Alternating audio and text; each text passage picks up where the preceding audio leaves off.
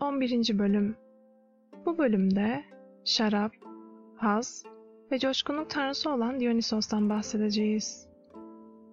Dionysos veya Roma mitolojisindeki diğer adıyla Bacchus yani Bakkios, Yunan mitolojisinde şarap, bağcılık, haz, cümbüş ve coşkunluk tanrısıdır. Bazı mitolojik eserlerde ve özellikle tragedyalarda Bromios, Yuios, Ditirambos, Iakios, Iobakyos olarak da adlandırılır. Denizli'nin bir ilçesi olan Bekirli yöresinde yaşamıştır. Burası üzümü, şarabı ve pekmezi ile meşhur bir yöredir. Ayrıca Dionysos antik kenti de buradadır. Her yıl şarap festivalleri düzenlenir. Dionysos, şarabın sadece sarhoş ediciliğini değil, sosyal ve faydalı etkilerini de temsil eder. Medeniyetin destekçisi ve barış aşığıdır.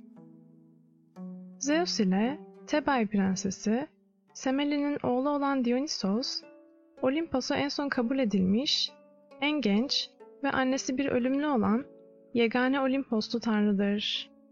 Ya uzun saçlı ve yakışıklı bir genç ya da sakallı, yaşlıca bir adam olarak betimlenir.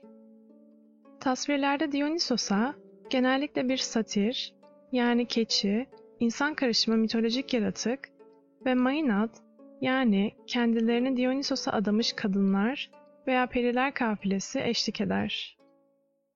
Dionysos'un olduğu yerde müzik, şarkılar, dans, şarap, esriklik ve taşkınlık eksik olmaz. Dionysos'un sembolleri Tirsos denen kozalak süslü değnek, üzüm asması, sarmaşık, bolluk boynuzu, asa, şarap çanağı ve leopardır.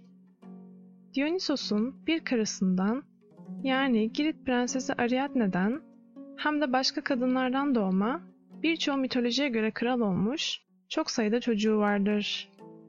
Bereket tanrısı Priapos bunların içinde en tanınmışlarıdır.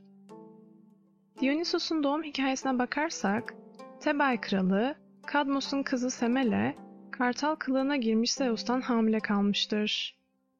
Bu durumu öğrenen Hera, yaşlı bir kadın kılığına girip Semele ile yakınlık kurar. Saf prenses, karşısına çıkan bu yaşlı kadına güvenip, karnında taşıdığı bebeğin babasının Zeus olduğunu söyleyiverir. Hera, Semele'ye inanmamış gibi yapar. Çünkü gerçek niyeti, kızcağızın içine kuşku tohumları ekmektir. Ve bunu başarır da. Kafası karışan Semele, önce Zeus'tan istediği bir şeyi koşulsuz yerine getireceği konusunda Styx nehri üzerine yemin aldıktan sonra Tanrılar Kralı'ndan bütün haşmetiyle kendine görülmesini diler. Zeus bunu reddeder. Çünkü bir ölümlünün küle dönmeden Zeus'u görebilmesi mümkün değildir. Israrı sonunda Semele'nin mahvolmasına sebep olur. Ve zavallı prenses Zeus'u görür görmez ölümcül bir yıldırımın ateşiyle kül olup gider. Fakat Zeus, Semele'nin rahmindeki cenini alıp bacağına dikmek suretiyle bebeği yaşatır.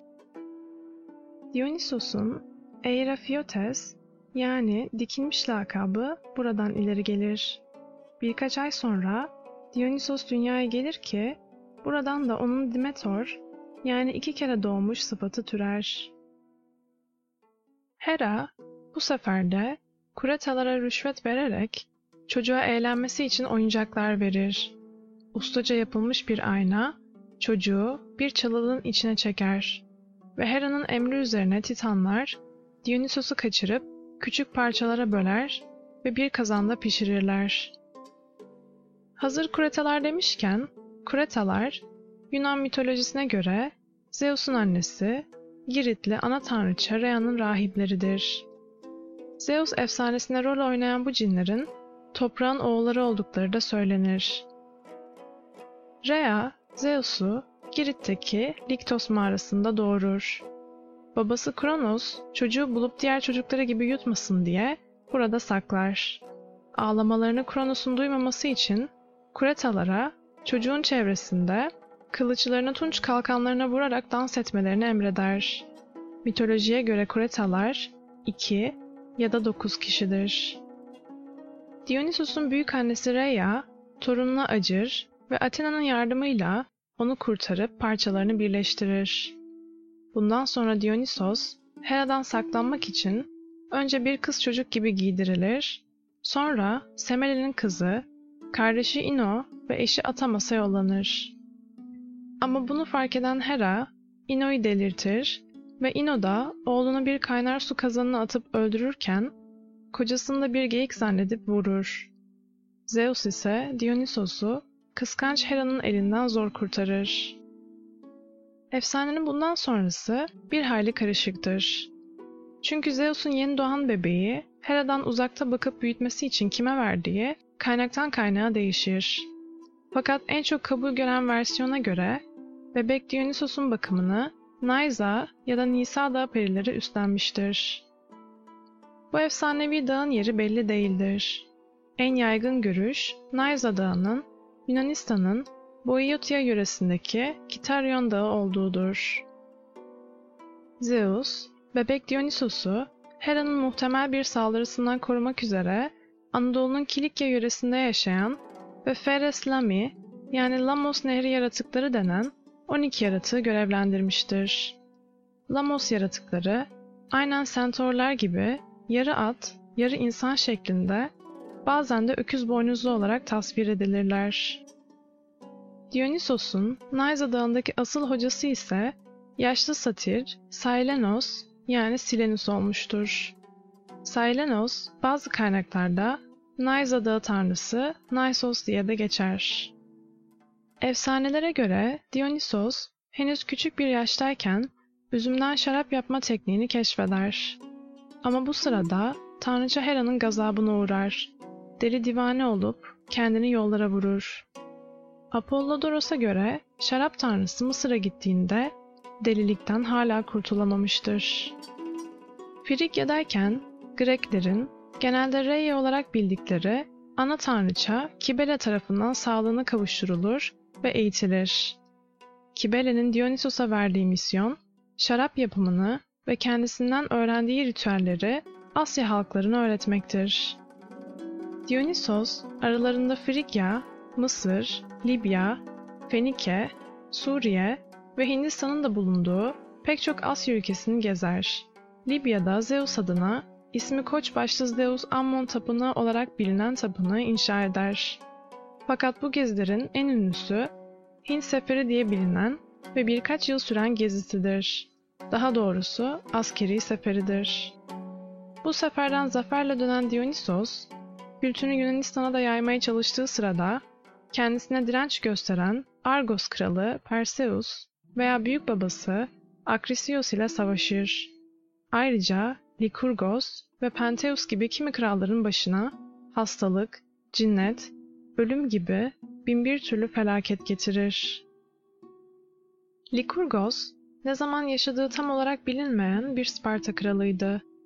İlk çağlardaki sosyalizmi kurmak için ortak yemek sofraları düzenlemesi hakkında bilinen az şeyden birisiydi.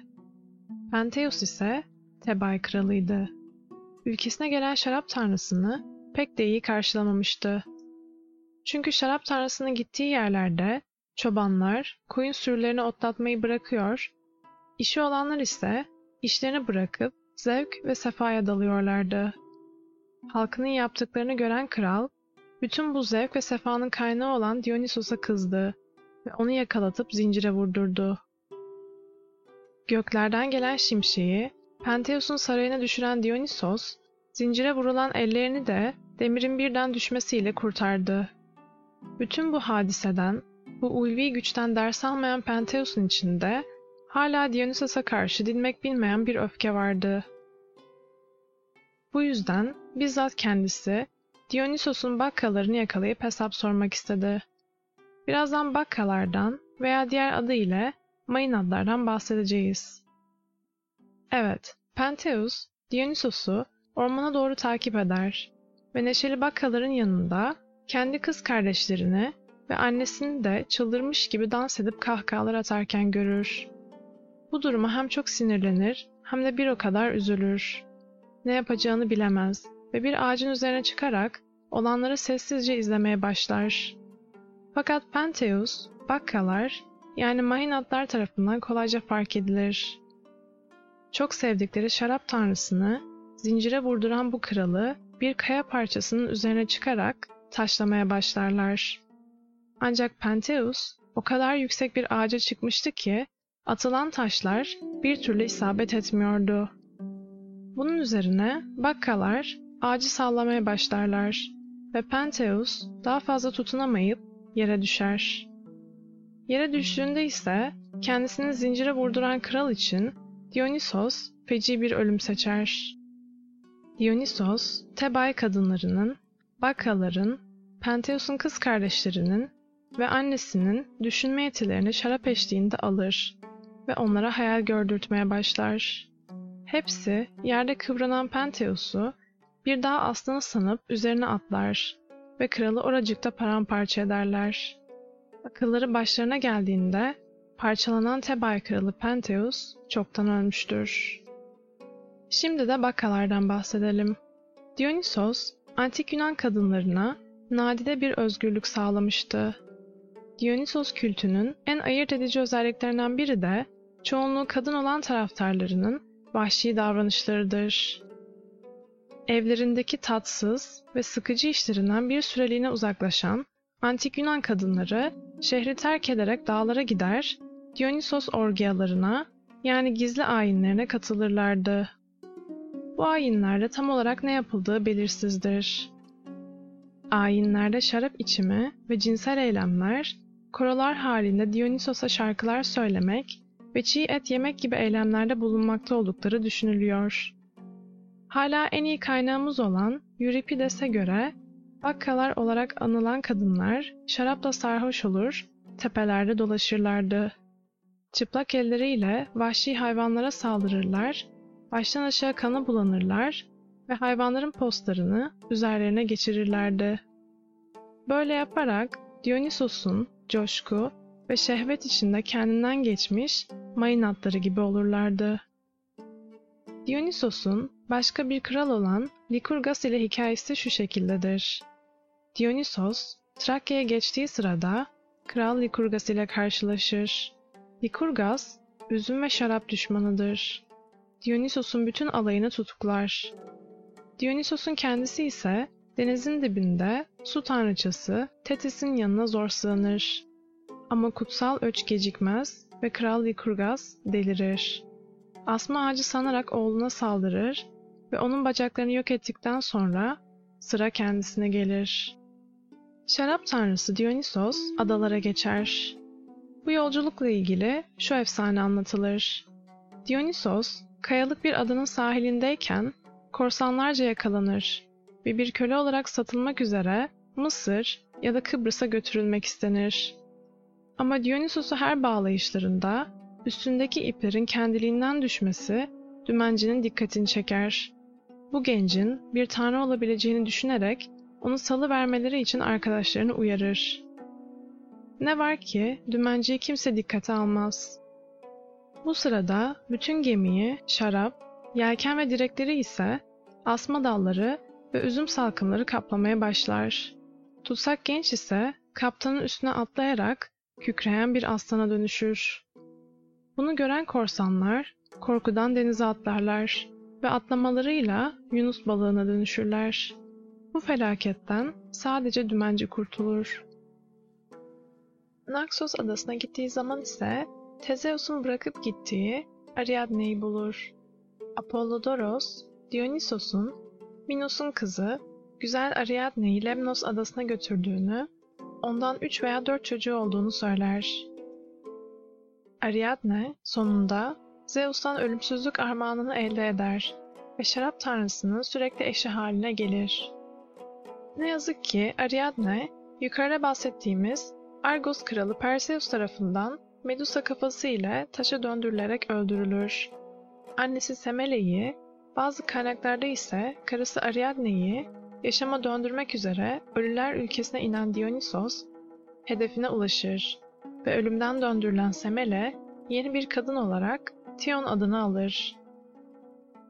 Kazandığı zaferler ve başardığı güç işlerden sonra Dionysos, bir de Olimpos'tan sürgün edilmiş olan demirci tanrı Hephaistos'u bulup Olimpos'a geri getirince Olimpos'taki tanrılar arasındaki itibarını adam akıllı pekiştirmiş olur. Bir tanrı olarak erginliğini ve Zeus'a olan sadakatini ispat eden Dionysos, annesi bir ölümlü olduğu halde Olimpos tanrılarının sonuncusu yani 12.si ve en genci olarak Olimpos'a kabul edilir. Böylece de Grek panteonundaki yerini almış olur. Dionysos, devlerle savaşta, yani Gigantomakya sırasında da büyük yararlılık gösterir ve Eurytos adlı devi Tirsos'u ile öldürür. Kendisi, Helen panteonuna aykırı düşen bir tanrıdır. Bütün efsaneleri bir tek motif üstüne kuruludur. Tepki ve direnç. Sembolü olan asma ağacı gibi ölüp yeniden doğar. Haz ve acı arasındaki iki uçta gider gelir. Bu yüzden psikiyatride manik depresif duygu durumunu temsil eder. Genel olarak Zeus ile Semele'nin oğlu olarak geçse de bazı kaynaklarda Zeus ile Persephone'nin ya da Zeus ile Demeter'in oğlu olarak da gösterilir. Dionysos kültünün Hristiyanlık dinini de doğrudan etkilediği iddia edilmektedir. Dionysos, bağ bozumu tanrısı olarak da bilinir. Onun adına düzenlenen bağ bozumu şenliklerinde tiyatronun temeli atılmıştır. Bu şenliklerde bir koro bulunmaktaydı. Daha sonraları koronun önüne bir oyuncu, ikinci oyuncu geçmiş, böylece tiyatronun temelleri atılmıştır. Dionysos genelde iyi ve merhametlidir. Ama kendisine, annesine, karısına, mayın adlarına ya da kültüne herhangi bir saygısızlık yapıldığında bunu affetmez. Korkunç bir biçimde cezalandırır. İkili bir kişiliğe sahip olmasıyla bilinir. Bir yandan sevinç, coşku ve neşe getirirken aynı zamanda acımasız ve kör edici bir öfkesi olduğu da söylenir. Stanford Üniversitesi'ndeki klasikler profesörü Richard Martin, Dionysos hakkında şunları söylüyor. Eski Yunanlılar için derinden hissedilen kişisel ve sosyal bir gerçeklikti. Aynı anda neşe ve dehşetle bağdaştırılıyor, bu yüzden her zaman bilincin sınırları ve duyguların nasıl işlediğiyle ilgilenen sanatçılara, filozoflara ve şairlere hitap ediyor. Nietzsche, çılgınlığın son aylarında ara sıra mektuplarını Dionysos olarak imzalamıştır. Dionysos aynı zamanda ölüler diyarıyla da ilişkilidir. Bu yüzden kimi zaman yılan formuna büründüğünden söz edilir. Onun adına düzenlenen dört Atina festivalinden birisi olan Antesteria Bayramı, ölülerin de bayramı olarak kabul edilir. Bayramın üçüncü günü, festivalden paylarına düşeni isteyen, aç ve susuz ölüler içindir. Ölüler için hazırlanan çorbayı hiçbir Olimposlu içemez. Dionysos, gezileri sırasında Ege adalarından topladığı kalabalık kadın takipçileriyle birlikte Argos şehrine gelir. Fakat kafile, Argos kralı Perseus veya Perseus'un büyük babası Akrisios tarafından şehre sokulmadığı gibi Dionysos'un tanrılığı da kabul edilmez. Bu durum bir savaş sebebidir elbette ve Argoslularla Dionysos'un kadın savaşçıları arasında kıyasıya bir dövüş başlar. Bazı kaynaklarda Argos kralı Perseus'un savaş sırasında taze gelin Ariadne'yi de Medusa başı vasıtasıyla taşı çevirip öldürmüş olduğu söylenir. Buna ihtimal verebilir miyiz? Bilmiyorum. Zira geride sayısız kadın mezara bırakan bu acımasız savaş bir tür barış antlaşmasıyla sona ermiş, nihayetinde Dionysos kültü Argos'ta da tanınmıştır. Fakat Dionysos'un karısını öldüren adamı feci şekilde cezalandırması beklenmez miydi? Bilemiyorum açıkçası. Fakat bu, Ariadne'nin mezarının Argos'ta olduğunu söyleyen Pausanias'ı haklı çıkarmak üzere uygun görülmüş bir açıklamada olabilir. Orpheus, Dionysos meselesi de en az Perseus, Dionysos savaşı kadar tuhaftır. Bu hikaye Romalılara Aiskilos veya Esilos'un kayıp eseri Bassara'dan yani Bassarides'ten intikal etmiştir. Buna göre ömrünün son demlerinde Apollon'dan başka hiçbir tanrıya itibar etmemeye başlamış olan Orpheus, bir sabah Trakya'da Pangaion tepelerine bulunan Dionysos tapınağına gelmiş ve Apollon'u şafak vakti orada selamlamak istemiştir. Bu davranışı Dionysos'a yapılmış bir hakaret sayan Trakya mayınatları, efsanevi ozanı lime lime etmek suretiyle öldürmüşlerdir. Ancak gizemci Orfik kültte Orpheus ile Dionysos özdeş değillerse bile birbirlerine paralel tanrılardır. Hatta Orpheus'u Dionysos'un reenkarnasyonu sayanlar da vardır.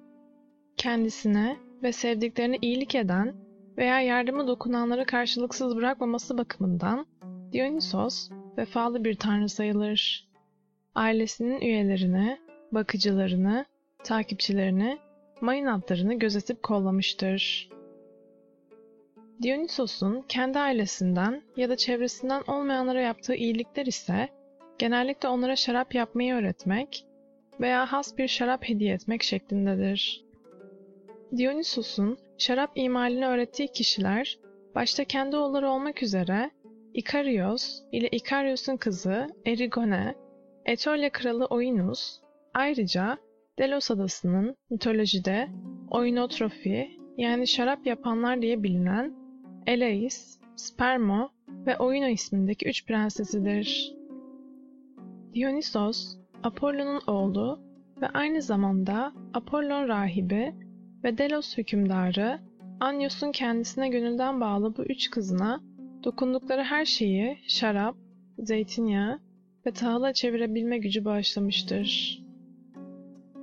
Etolya kralı Oinus'a gelince onun hikayesi kısaca şudur. Dionysos, Etolya kralı Oinus'ta konuk kaldığı sırada kraliçe Altaya'dan hoşlanmış, bu durumu fark eden kral da Dionysos'la karısını gönüllü olarak baş başa bırakmıştır. Dionysos, kralın bu ilişkiye rıza göstermesini karşılıksız bırakmaz ve ona asma bitkisini hediye eder. Ayrıca bu bitkinin nasıl yetiştirileceğini, meyvesinden nasıl şarap yapılacağını da ona öğretir. Oinus, kelime anlamı olarak zaten şarap adam anlamına gelir. Dionysos, kralı daha da onurlandırmak amacıyla üzümün mayalanması yoluyla elde edilen içkiye, yani şaraba, onun adının verilmesini buyurur. Dionysos'un kraliçe Altaya'dan, Dianeira yani erkek mahveden adında bir kızı olur ki, bu da Herakles'in üçüncü eşi olup, bilmeden onun ölümüne sebep olan Dianeira'dan başkası değildir. Son olarak kendisini hepimizin bildiği başka bir kral olan Kral Midas ile bölümü sonlandıralım. Silenus, Dionysos'un akıl hocasıydı. Çocukluğunu onun yanında geçiriyordu. Ancak bir gün Silenus kayboldu. Artık yetişkin bir adam olan Dionysos ise onu bulmaya yola çıktı. Varsayımları doğruydu. Silenus sarhoş bir şekilde dolaşmış ve bir kralın bahçesinde bayılmıştı. Kral Midas onu buldu, kim olduğunu tanıdı ve on gün boyunca onunla kalmasına izin verip onu besledi ve giydirdi. Daha sonra Selinus'u Dionysos'un yanına geri getirdi. Dionysos, ona olan borcunu ödemek için Kral Midas'a ödül olarak bir dilek teklif etti. Kral Midas, dokunduğu her şeyi altına çevirme gücünün kendisine verilmesini istedi. Dionysos, kralın bu arzusuyla hayal kırıklığına uğradı. Ancak istediği gücü krala verdi. Kral Midas, yeni gücünden çok mutlu oldu ve çabucak test etti. Önce bir dalı altına çevirdi. Sonra aynısını bir kayaya yaptı. Hediyesini başkalarıyla paylaşmak için çabucak eve gitti. Dileğindeki hatayı çabucak fark etti. Yemek yemeye çalıştı ama ekmeğini ve etini altına çevirdi. Kızını kucaklamaya gitti ve onu anında altına çevirdi. Sinirlerini yatıştırmak için bir kadeh şaraba uzandı ama bu da altına döndü. Dionysos'a dua etti ve yemesine izin vermesi için ona yalvardı. Tanrı'ya kızını eski haline çevirmesi için yalvardı. Sonunda Dionysos, kralın taleplerini kabul etti. Krala, şu anda Ege denizine dökülen ve ismi Sart çayı olan Paktolus nehrine gidip kendini yıkamasını söyledi. Kral buna mecbur kaldı ve suya girdiğinde armağanı suya geçti. Tarihi Sardes kenti altın madeni içermesi nedeniyle burada kurulmuştur. Tarihçi Herodot bu zenginliğin kaynağının akarsuyun taşıdığı çökeltilerin içinde bulunan altın olduğunu iddia eder. Bu bölümde Dionysos'un nasıl bir tanrı olduğundan bahsetmiş olduk. Sıradaki bölümde konuğumuz müziğin, güneşin, sanatların, ateşin ve şiirin tanrısı Apollon olacak.